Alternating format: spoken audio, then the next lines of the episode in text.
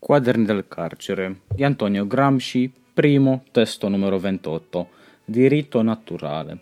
Vedi le due noticine precedenti, prima e la terza, nella polemica presente contro il diritto naturale non bisogna cercare una intenzione scientifica qualunque.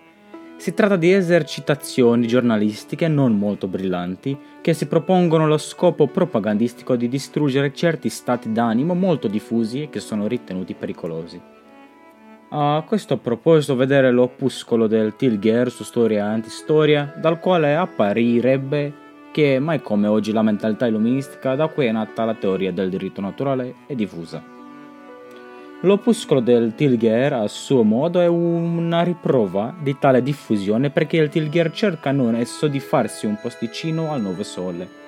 Mi pare che chi studi con una certa profondità, se si astrae dal linguaggio sforzato, le contraddizioni psicologiche che nascono sul terreno dello storicismo come concezione generale della vita e dell'azione sia Filippo Burzio.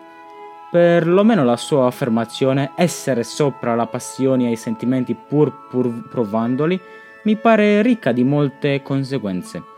Infatti questo è il nodo della questione dello storicismo che il Tilgher non sfiora neppure, come si possa essere critici e uomini d'azione nello stesso tempo, in modo non solo che l'uno aspetto non indebolisca l'altro, ma anzi lo convalidi.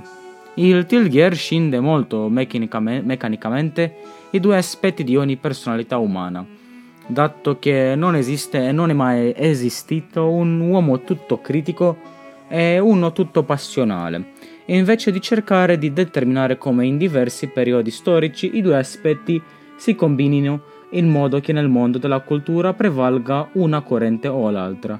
L'opuscolo del Tigher lo dovrò ancora rivedere. Grazie.